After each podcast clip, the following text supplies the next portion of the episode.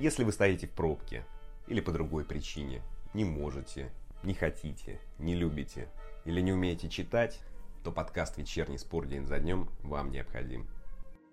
Добрый вечер, друзья, с вами Анатолий Иванов. Сегодня 29 апреля. В этот день в 1933 году Эвертон со счетом 3-0 обыграл Манчестер Сити в финале Кубка Англии. Ну и что, скажете вы, подумаешь, что в этом такого? Зачем ты нам об этом рассказываешь? Отчасти вы правы. Но в этом матче произошло любопытное событие. Футболисты впервые вышли на поле с номерами на футболках. Причем у Эвертона были номера с 1 по 11, у Сити до 22. И почему бы не вернуться к этой практике? Так, по крайней мере, удобней для судей, когда номера не повторяются. У хозяев пусть будет с 1 по 11, у гостей с 12.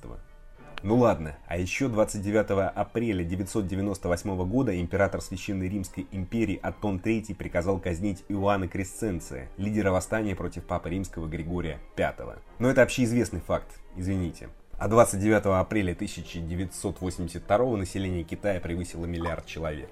Сейчас поднеместные живут почти полтора миллиарда. Ну ладно, вот что будет в этом выпуске. В ИФАП объяснили, как будет действовать правило пяти замен – Марадонна попросил руку Бога победить пандемию. Дебала в четвертый раз дал положительный тест на COVID-19. Русский Месси остался без клуба. В Урале продлили карантин. Утки назвал величайшего футболиста в истории. Газаев раскритиковал российских журналистов из «Локомотива» и большой разговор с бывшим президентом «Локомотива» Николаем Наумовым. Как Юрий Семин переживает информационные атаки. А что с несостоявшимся трансфером Неймара? Прав ли романцев, которого напрягает, по его словам, Гилерми? И что будет с Кикнадзе, если уберут Семина? Некоторые цитаты из интервью. Фузайлова и Тищенко отчитал за Неймара. Семин сказал про Гилерми. Это какой-то черт. Кикнадзе пострадает, если уберет Семина. В общем, будет интересно. Начнем новостную часть. В ИФАП, Международном совете футбольных ассоциаций, подтвердили, что ФИФА ведет правило пяти замен на время доигровых турниров после карантина. Это сделают для того, чтобы снизить травматичность, ведь за полтора месяца необходимо доиграть оставшиеся матчи. А игроки два месяца сидят на карантине, тренируются индивидуально. По крайней мере, так говорят. Так вот, пять замен разрешат, но во время игрового времени по-прежнему допустимы только три замены. Еще две доступны в перерыве. Решение, друзья, неоднозначное, ведь не всегда тренерам необходимо делать замены в перерыве. Получается, они будут делать замены не для того, чтобы внести коррективы, усилить игру, а потому что можно. Это искусственная мера как лимит. Получается, если одна команда сделает две замены в перерыве, второй придется сделать тоже, лишь потому, что соперник освежился. Странное решение. Почему нельзя вводить правила, отбросив всякие «но»? Впрочем, это риторический вопрос. Идем дальше. Марадона обратился к руке Бога. Во вторник чемпионат Аргентины завершили досрочно, что спасло клуб Химназии и из грима от вылета. Командой руководит легендарный аргентинец. И в Аргентине назвали решение завершения «рукой Бога», по аналогии с забитым Марадонной мячом ворота сборной Англии на чемпионате мира 86 года. Тогда Марадона забил рукой, но судья не заметил этого. Сейчас Марадона заявил. Сегодня мы сохранили прописку, и многие говорят, что это новая рука Бога. Но я прошу эту руку Бога положить конец этой пандемии, чтобы люди во всем мире смогли вернуться к здоровой и счастливой жизни, сказал Марадона. Интересно, а в 86 году аргентинец тоже просил руку Бога помочь обыграть англичан? Или это было внезапное вмешательство? Теперь о соотечественнике Марадонны, Пауло Дибале. Нападающий Ювентус создал положительный тест на COVID-19 в четвертый раз. Первый положительный был 21 марта, потом аргентинец вылечился. В апреле новый положительный. И история повторялась. При этом Дебала сообщает, что чувствует себя приемлемо. Еще один риторический вопрос. Кто виноват? Качество тестов, материалы или Дебала каким-то непостижимым образом действительно в четвертый раз подхватил вирус? Теперь вновь про Аргентину, вернее, российского аналога капитана сборной Аргентины – про Дениса Давыдова, конечно, которого дальновидный Федун прозвал русским Месси. Так вот, в болгарских СМИ сообщили, что боссы софийского ЦСКА разорвут контракт с этим гением футбола. Давыдов подписал контракт прошлым летом и сыграл в трех матчах болгарского чемпионата. Что ж, друзья, ну не мог же Федун быть настолько недальновидным. Наверное, это все клубы мира слепы и глухи. Кроме Млады Болеслав, Спартака из Юрмалы, Нижнего Новгорода, клубах которых играл Давыдов, и Софийского ЦСКА до недавнего времени. Теперь и болгары закрыли глаза, не разглядев мессиобразность Давыдова. Идем дальше. В Урале продлили карантин до 12 мая, об этом ТАСС сообщил президент клуба Григорий Иванов. Пока РПЛ остановлен до 31 мая. А представим, друзья, что 1 июня сезон возобновят. Получается, на полноценную подготовку Урала будет три недели. Три недели после двухмесячного простоя. А до этого была зимняя пауза. Опасно все-таки, травматично. Может быть, игроки Урала выйдут растолстевшими. По крайней мере, это меньше из зол. Или, может быть, в Урале все-таки знают, что сезон завершат досрочно? Как считаете? Теперь про Василия Уткина. На этот раз он не стал терзать заведомо слабого оппонента, а просто высказался о футболе. Назвал величайшего футболиста в истории. На его взгляд, это Йохан Кроев. Уткин заявил в эфире своего ютуба. Для меня самый великий игрок в истории мирового футбола это Йохан Кроев.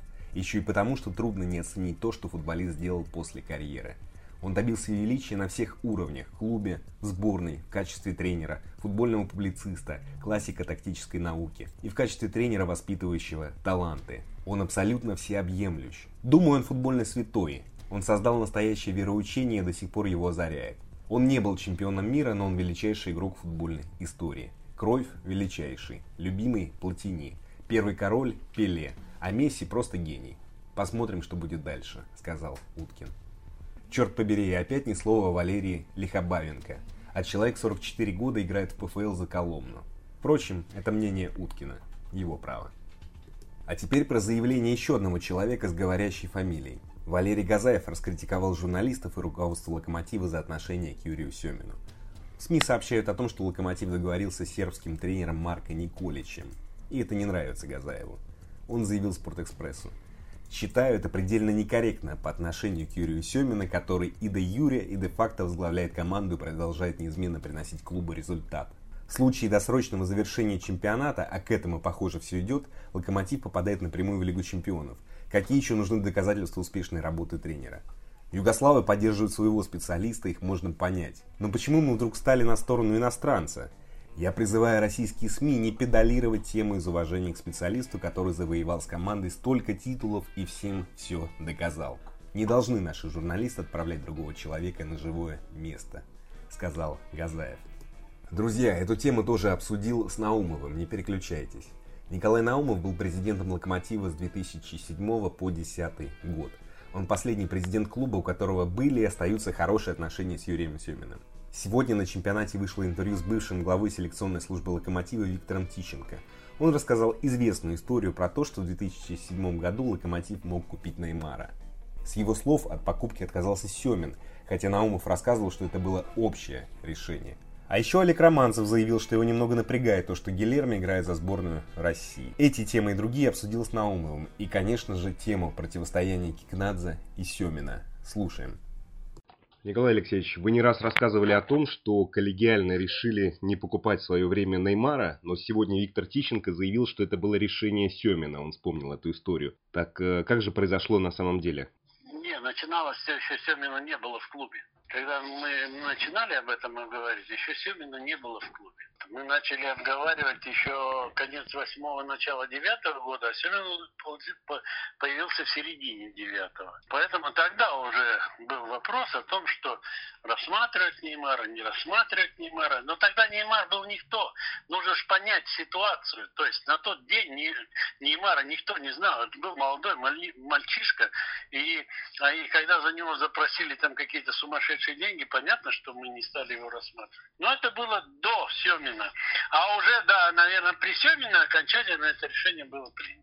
Говорят о 5 миллионов, которые тогда изначально Сантос запросил за Неймара, но не факт, что он бы согласился на переезд или, в принципе, смогли бы уговорить в любом случае, если бы... Во-первых, во-первых, нет. Наверное, он бы согласился, но, во-первых, это была сумма больше, чем 5, насколько я помню. Я не, не готов говорить, это было 8 или 10, но больше, чем 5. И, конечно, человек, э, что такое Неймар в то время, да, это молодой человек, который еще нигде не играл собственно говоря. Знаете, я в этой связи все время говорю, да, вот Неймар. Но Неймар мог не стать Неймаром, если бы он пришел, допустим, в Россию, так ведь, да? даже такие вещи, надо было найти свой клуб, надо было найти свою, свою тропинку в футболе. Это все такое, знаете, сослагательное отношение тут быть не может. Поэтому мы тогда, это был никому неизвестный человек, и за такие деньги брать молодого парня, конечно, мы не, не готовы были и не могли. Вообще долго размышляли над этим трансфером или довольно быстро решили, что не стоит? Нет, мы долго не размышляли. У нас было очень много вариантов, кроме Неймара, и мы долго не размышляли. Нет, мы его просто вот так сказали, что нет, нельзя. Нельзя покупать кота в мешке на деньги корпораций за такие сумасшедшие суммы. Понимаете, это, не, это невозможно. Даже в практике это нельзя делать, потому что ты же за это все должен отвечать. Ну как можно взять человека, который... Сколько было вариантов таких? Миллион вариантов. Я вам назову вариант с Вагнером. Не Вагнер был, а мы Вагнера покупали, да, в Бразилии. Ну, изумительный игрок. Все нормально было. Вот он приехал, у него как начали мышцы рваться в России. Вот как тренировка, игра серьезно, бах, порыв, бах, порыв. Он не мог играть. И врачи сказали, ну ничего мы сделать не можем, мы уже менять климат. Понимаете, а здесь Неймар, которого никто вообще не знает. И вдруг надо его купить за какие-то сумасшедшие деньги. Понятно, что этот вопрос сразу я отпал, он да, отпал довольно быстро. Я, я еще помню прекрасно, то, что у Тищенко был еще помощник э, Фузаевов, Фузаевов Рахим. Он работал у нас в селекции. Они вдвоем занимались бразильским рынком. Я еще их отчитал, говорю, ребят, ну давайте реально смотреть. Если, допустим, вы берете Гильерми молодого, да, но мы там за копейки какие-то его берем. Я это понимаю, да, может раскрыться, а если не раскроется, ну что ж, ничего страшного, мы много не теряем. Но когда вы берете э, человека, которого никто не знает, и пытаетесь взять за сумасшедшие деньги, то ну, это ну, непостижимо, это нельзя просто делать. А выглядит сейчас наоборот, что заявление Тищенко тем самым дает понять, какой он был дальновидный, но вот в «Локомотиве» были слепы. Нет, он, может быть, и был дальновидный. Но у Тищенко было много всяких предложений. И только по Неймару. Знаете, Тиаго Силва, я вам назову, тоже было предложение. Тищенко надо отдать должное, он видел, да, у него глаз хороший. Но Тищенко ни за что не отвечает, он просто предлагает. И в моем разговоре с ним Виктор Григорьевич, от Тищенко, да, он, он все время говорил, я просто предлагаю, я ничего не говорю.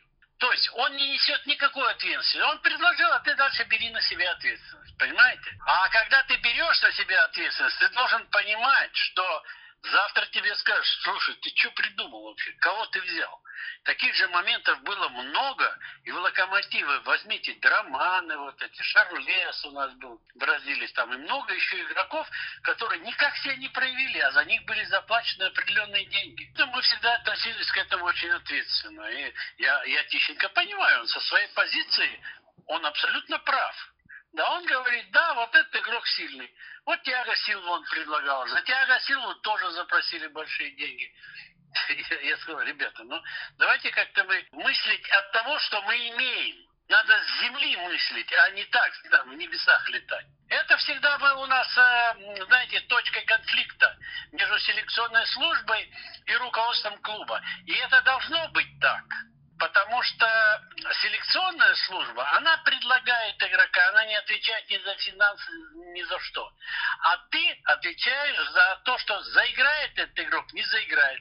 Принесет он доход клубу, не принесет. Или это будут сплошные убытки.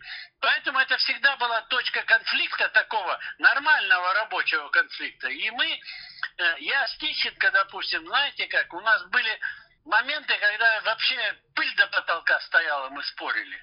Угу. Где-то он был прав, где-то я был прав. Ну, это всегда так, это должно быть так в клубе. А можете вспомнить пример э, такого спора, когда пыль до потолка? О ком еще спорили? Ой, да много, много таких примеров было. Допустим, ну, был спор сначала по Гилерме. По Гилерме был спор, но я, правда, тут я уступил. Я видел, что Тищенко здесь прав я где-то. Я, конечно, смущался по этому поводу. Взяли молодого игрока. Он пришел, немножко поиграл вроде, поехал в отпуск. И в отпуске получает травму крестов. В отпуске. Не, не на работе. Приходит Тищенко и говорит, Николай Алексеевич, ну вот он травма, у него кресты. Я говорю, слушай, ну он кресты получил в отпуске. Вообще-то по закону, если он не на работе, я вообще не обязан ему ничего платить, по идее. Пусть оплачивает за свой счет и пусть оперируется. Нет, вы знаете, ну как, ну это молодой человек, все. Ну я уступил, я говорю, ну ладно, хорошо, давайте. Оплатили, все он сделал, там крестообразные связки, ему прооперировали, он приходит, первый же матч за дублирующий состав, он опять рвет эти кресты. Ну, опять ситуация такая, слушайте, а ему там, там лет-то сколько там, 19, наверное, было, я не знаю. У нас и вратарей-то, в принципе, вратари есть. В России всегда были хорошие вратари. И опять Тищин говорит, Николай Алексеевич, ну давайте вылечим, давайте подождем. Ну заиграет парень, ну я, вижу, я видел его матч и все. У нас был, действительно, бы, я ему сказал, Григорьевич, вот ты своим карманом не отвечаешь, поэтому вот ты так смело говоришь. Если бы ты отвечал за эти деньги, ты бы немножко поответственнее относился. Ты же за это за все не платишь, не платишь. Ну и вот у нас этот спор зашел вот по дилемме очень сильный. В конце концов он меня убедил. Я говорю, хорошо, только под нашим контролем давайте операцию будем делать под нашим контролем. Мы ему сделали операцию, там в Германии, по-моему, оперировали его. Все сделали, и, а в результате Гильерми стал тем, кем он стал. И тут надо сказать, что Тищенко победил, да, он, он, он отстоял и правильно сделал. И я, и Гильерми сейчас нам благодарен за то, что мы ему поверили. И, и я считаю, что правильно мы поступили. Но так получилось. А были моменты, когда мы, вот, допустим, маленький Драман у нас еще был, игрок такой, Драман Трауре. Да. Его, у нас было два Драмана Трауре, один был большой, один маленький. По-моему, он был Мали не помню. Ну, да, где-то оттуда, да. страны угу. какой-то. И у нас с ним, его взяли до меня. Когда я пришел, я видел, что этот игрок очень слаб. Я э, Тищенко начал предъявлять претензии. Как вы его привезли? Вы его купили. У него зарплата сумасшедшая. Ну, посмотрите, его тренер не ставит. Ни один тренер его не ставил состав. Помню, Вышевица, да. Вышевица его не ставил, Рахимов его не ставил, понимаете? Я говорю, слушайте, ну вы куда смотрите вообще? Тут тоже у нас был очень большой конфликт, но в результате здесь я оказался прав. И в результате Драман так и себя не проявил, не заиграл. Ну и таких моментов было много, это работа. Это работа, это рабочие моменты. И многие вещи, которые, допустим, видел Тищенко так, руководство видело по-другому. Но мы-то руководители клубов обычно смотрят не только за тем, э, как говорю, они же смотрят на 2-3 шага вперед.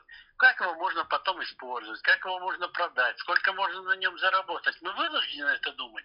А селекционер, он думает только о том, как он будет в команде себя, чувствует, как он будет играть. Это разные вещи, и это всегда э, точка конфликта. Николай Алексеевич, про Гилерми сегодня вышло интервью Олега Романцева. Он заявил, цитирую, «Номер два сборной России парень с бразильским паспортом. Это напрягает немножко».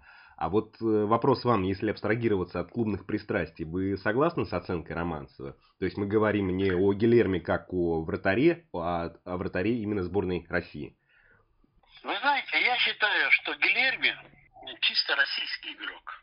Почему я так говорю? Вот человек приезжает там, допустим, в 19 лет, да, и в течение 10, там, 11 лет он живет в этой стране. Ведь получил паспорт не как спортсмен, а как просто российский гражданин. Он просто написал заявление, он выучил русский язык, он знает русскую культуру, он, он любит Россию, он живет здесь, в конце концов, много лет. И он просто написал заявление о, о гражданстве. Ему дали это гражданство. И я считаю, что Гильерми что Перми, что Кенфеев. Это одинаковые кандидатуры, абсолютно одинаковые. Что там э, другие, там Шунин и прочие вратари. Это одинаковые люди для российского футбола, потому что он россиянин. Он получил российское гражданство. Ему не давали гражданство там, как, допустим, не трепко дали гражданство, да, когда Путин там решил дать ей гражданство российское, хотя она имеет австрийское гражданство. Там еще кто-то там, да, за счет заслуг. А он получил просто как российский гражданин. Он просто потому, что он попадал под, э, по закону, по, по этим условиям получения гражданства. И я считаю, что в этой, в этой ситуации не только не стоит заглядывать там в национальность, да, Гилерми бразилец, или он кореец, допустим, или он татарин, да? Нет, он россиянин, и он получил гражданство на законных основаниях. И он обычный российский гражданин. И он, да, сегодня я не знаю, номер два или номер один, мне трудно судить. Я считаю, что Гильерми сегодня один из лучших вратарей России. И он давно таким был. Он был, он стал таким после того, как нам в Локомотив пришел Семин. Знаете, когда Гильерми два года, два года мы его держали, да, мы ему платили зарплату, мы, мы верили в то, что он заиграет, он два года не играл. А потом на сборах, когда он начал в полную силу тренироваться, когда ему здоровье позволило, мы увидели, что это очень сильный враг. И когда я приехал на сборы, я помню, в Испанию, по-моему, я приехал на сборы, или в Турцию в девятом году. А, в Испании, да. И Семин говорит, Николай Алексеевич, слушайте, это какой-то черт вообще. Вы представляете, что он на тренировках творит? Я такого вообще не видел. И это было изумление опытного тренера. Он говорит, я сейчас ему, я ему буду доверять, потому что это очень сильный вратарь. А он такой был, знаете, жилистый, длинный, текучий, с отличной реакцией молодой парень. И первый же матч на, в товарищеской игре с «Динамо Киевом», да, в Испании на сборах, Гилерми там, конечно, чудеса творил в этом матче. И я я сказал, Юрий Павлович, действительно очень сильный вратарь. И с тех пор, вот он с девятого года, начиная, э, сколько уже, 11 лет, да, он бессменный вообще, лидер локомотива. Он лидер в раздевалке, он очень такой парень креативный, он очень ответственный, знаете, он не любит разгильдяйство, он может поставить на место любого футболиста, сказав ему, ты что вообще, давай играй там, и, и, и вот это у него не отнять. Я считаю, что это самое, ну, из игроков самая лучшая селекция локомотива, которая была. Николай Алексеевич, последний вопрос по Юрию Павловичу, который вы упомянули, как вот он сейчас переживает эти информационные атаки, которые происходят на него, на локомотив? Значит, Юрий Павлович, я вам скажу, Юрий Павлович это кремень, да? Вот я с ним недавно разговаривал, он мне сказал, Николай Алексеевич, я сейчас на карантине. Мы ничего не можем сейчас решить. Как решить правительство? Когда мы начнем? Чего начнем? Я готов тренировать команду и готов работать до тех пор, пока у меня хватит сил. И пока я нужен локомотиву. Нужен локомотив. Если я почувствую, что я не нужен и я не справляюсь, я сам уйду. И я думаю, что э, Семин имеет право сегодня сам выбирать, когда ему уйти. И не надо его не торопить. Я не, не признаю вот этих претензий как надо там и прочих э, функционеров, которые начинают говорить о Семине. Вот может он, не может. Ну кто вы такие, чтобы говорить о человеке, который всю жизнь посвятил футболу, всю жизнь свою? Он ведь не просто, вот посмотри, 72 года, да? Он на тренировках уже многие тренеры, даже Мауриньо, наверное, так себя не ведет на тренировке, как Семин. Он весь в игре, он весь в тренировке, он показывает упражнения, он сам двигается, он сам... Это все 52 года. Человек живет футболом. И сейчас взять и сказать, нет, ты нам не подходишь, нам подходит какой-то другой, я считаю, это просто ну, предел цинизма. И ни в коем случае этого нельзя делать. Футбол очень справедливая игра, которая не позволяет таких вещей. Поверьте мне, если сейчас они решат убрать Семина, никогда лучше не будет. Будет только хуже. Завтра будет падение команды. Послезавтра еще начнутся скандалы, начнутся дря... Вот поверьте мне, это будет. Сегодня ситуация такова, что Семин должен работать. И он может работать. Понимаете? Он умеет работать. К сожалению, к сожалению, да, есть желание Семина. Семин Юрий Павлович может работать, хочет работать, но, к сожалению, решает Кикнадзе, да, и совет директоров, которые предложат контракт или нет. Юрий Павлович же не сможет остаться без контракта, сказать, я готов так тренировать. Ну, конечно, нет, конечно, нет, да. Все решает Кикнадзе, да, но если он это решение не в пользу Семина примет, я думаю, это будет очень большая ошибка, и сам Кикнадзе от этого пострадает потом. И пробудет, я думаю, что, вернее, предполагаю, что в клубе недолго, да, после такого. Вы, вы конечно, предполагаете? Конечно, он сам себе выкопает э, яму. Он еще сейчас этого не понимает. Он думает, сейчас я возьму хорошего, послушного, молодого иностранного тренера, который будет мне в рот заглядывать, я решу все проблемы. Ничего подобного этого не будет. Этого не будет. Наоборот, он все провалит провалит. И молодой тренер провалит. А если они хотят Николич, тем более провалит. Потому что локомотив нужно знать, локомотив нужно чувствовать. А этого нету иностранного. Ни один иностранный тренер в локомотиве ничего не доказал, ничего не выиграл серьезно. Угу. Ну да, эти шарахания выглядят как будто бы попытка избавиться от Юрия Павловича в первую очередь, чем найти действительно специалиста. Действительно, но это, но это же неправильно. Ты, через себя. Ты посмотри на тренера, да, я обращаюсь к Кикнадзе. Ну, посмотри, как работает, какая у него семейная обстановка, как он с футболистами общается, как он с ними занимается. Ты обрати внимание, какая атмосфера. И, и скажи, ребята, давайте я вам буду только помогать. Вот и все, что нужно. Семину ведь не нужно ничего особенного. Не мешайте вы ему, он сам все сделает. А если поможете, тем более вам большой плюс. Нет, надо обязательно что-то выдумывать, придумывать. А в результате это только большой минус. Что ж, спасибо Николаю Наумову. Как всегда, интересно и ярко. И на этом все, друзья. Спасибо. Встретимся завтра. А теперь немного Шумана.